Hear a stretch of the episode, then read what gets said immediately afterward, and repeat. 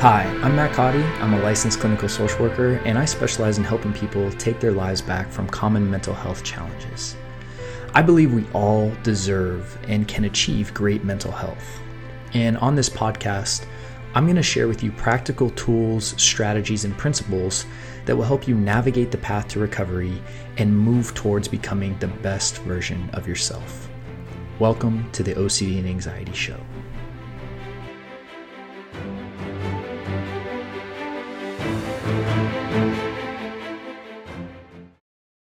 All right, hey there, and welcome to this episode. So, today, what we're going to talk about is the idea of learning how to stop fighting against your thoughts, right? And why you need to stop fighting against your thoughts. So, before we do that, before uh, for those of you that don't know me, my name is Matt Codde, and I am the founder of Restored Minds and the creator of the AAA Response. And just want to give you guys a heads up that next month in August 2020, depending on when you're listening to this or watching this, um, that we're going to be running a three day live workshop.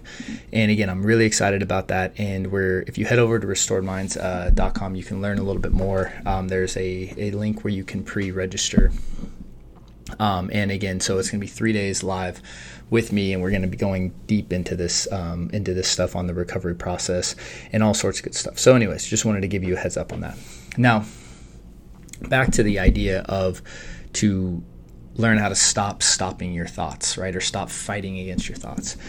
So, one of the the biggest mistakes that we as a collective, and I'm saying people that wrestle with OCD and anxiety or really, you know, any kind of stress related, anything on the stress related spectrum, um, do is that we fight and resist and battle with our own minds. And this can be in the way of overanalyzing, it can be trying to figure something out that you know really you can never get a clear answer to.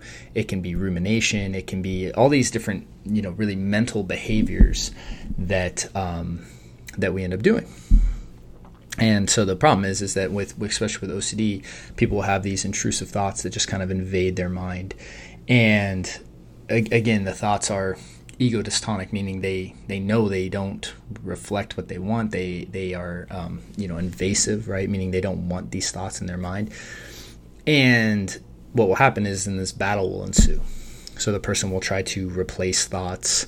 Uh, they'll try to push away thoughts, suppress thoughts that they don't want, um, you know, and, and really just get into this never-ending battle of the thought happening and then fighting against the thought. And it can really, you know, take up your entire day if you let it. And, you know, all the way back from like in the 1980s, there was a book that was written by Dr. Daniel Wegner. Um, called White Bears and Other Unwanted Thoughts. And the premise of the book is interesting because it is, uh, yeah, I think he pulls from an experience with Leo Tolstoy, where you know the the whole um, premise was that you know as a punishment, um, I think it was Tolstoy that was told to stand in a corner and un- until he could not think about a white bear, something to that effect. So the idea is is that he would stand in the corner and by trying not to think about a white bear, well, what would happen? You know, the white bear thought would pop up more and more and more and more. So obviously that created a lot of problems because the more and more you try not to think about something, you're inadvertently creating that thought in your mind and therefore perpetuating it and then overreacting to the thought and then that perpetuates it even more.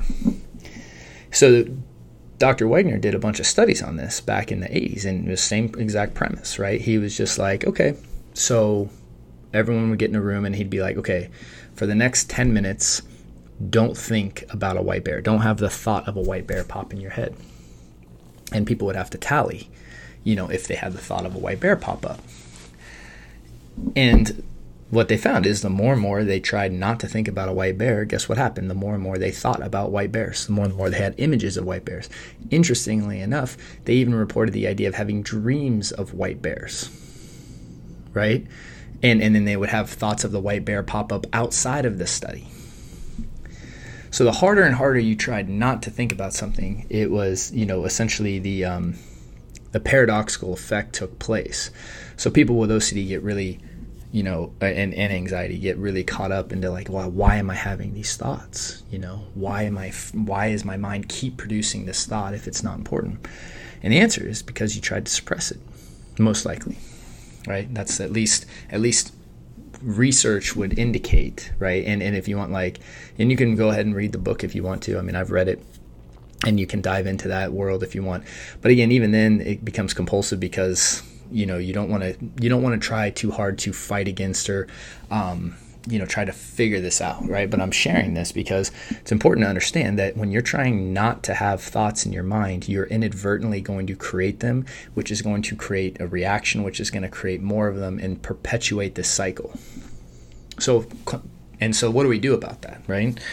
Um, the the opposite is also true right so if you're if you're indifferent, right? You know, so so many of us have probably had the thought of a white bear in our mind, right? And if you haven't yet, just try not to think about it right now, and you'll you'll have it.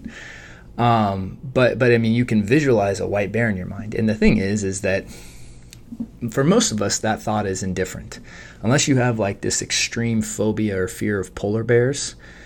Then the thought of a white bear probably doesn't, you know, impact you one way or another. What would be called like an indifferent thought. And when we are indifferent towards a thought, it doesn't, we don't do anything about it. It just kind of pops up into our conscious awareness, right? We're aware of the thought, right? We are the one that is aware of thoughts, right? So that separation is crucial to understand as well. But, you know, at the end of it, it doesn't do anything. We just kind of go on with our day. And if the thought pops up again, we still just kind of let it let it be there. So the same is true with our intrusive thoughts, right? If if we're trying not to have them, we're going to create more of them. It's just, and I'm sure you've realized that to this point in your journey, if you're struggling with this. So, so the question is, is like, okay, well, what do we do? We learn to become more indifferent and allowing of the intrusive thoughts. That that is the work of ERP, acceptance commitment therapy. You know what I teach with the AAA response. Why it's so effective is because by changing our reaction, dare I say, our how we respond to the thought, right? You know, because reacting and responding is different. Changing how we respond to thoughts then creates more space for the thought to surface and pass. And the more indifferent we are and we learn to become to the thought, what happens is our brain starts treating it like it's something serious that we need to worry about or fear or, you know, even need to produce.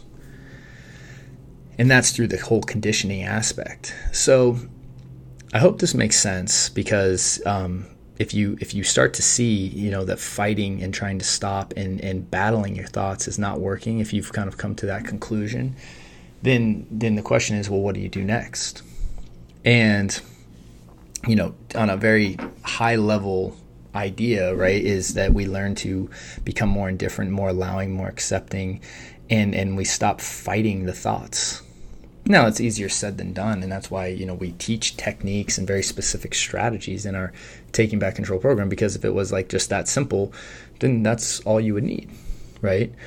But but it but again, it's not necessarily that simple. I mean, while it might be simple, it's not easy to do, especially if you've been in a state where you've been battling thoughts for a long time. So, hope that helps. And uh, you know, if you're looking for resources and help, you know, please check out restoredminds.com. There's a there's a link right down in the notes um, here that will give you a free guide, as well as some more um, information on the upcoming live uh, workshop as well. So that's it for today. Hope you guys have a great week, and I look forward to seeing you on the next episode. Take care. Hi there, Matt Codde here, and thank you for taking the time to hang out today. Now, real quick, if you are currently struggling and you're looking for help, please head over to restoredminds.com because we have different programs available to help you. And the good news is, is that for the most part, you can get started right away. And if you found this episode helpful, then we would really appreciate if you would take the time to leave us a review on iTunes, as it would really help our show. You can also send us ideas for topics of future episodes that you would like us to cover at support at restoredminds.com. Thanks again for listening, and I look forward to connecting with you on the next episode.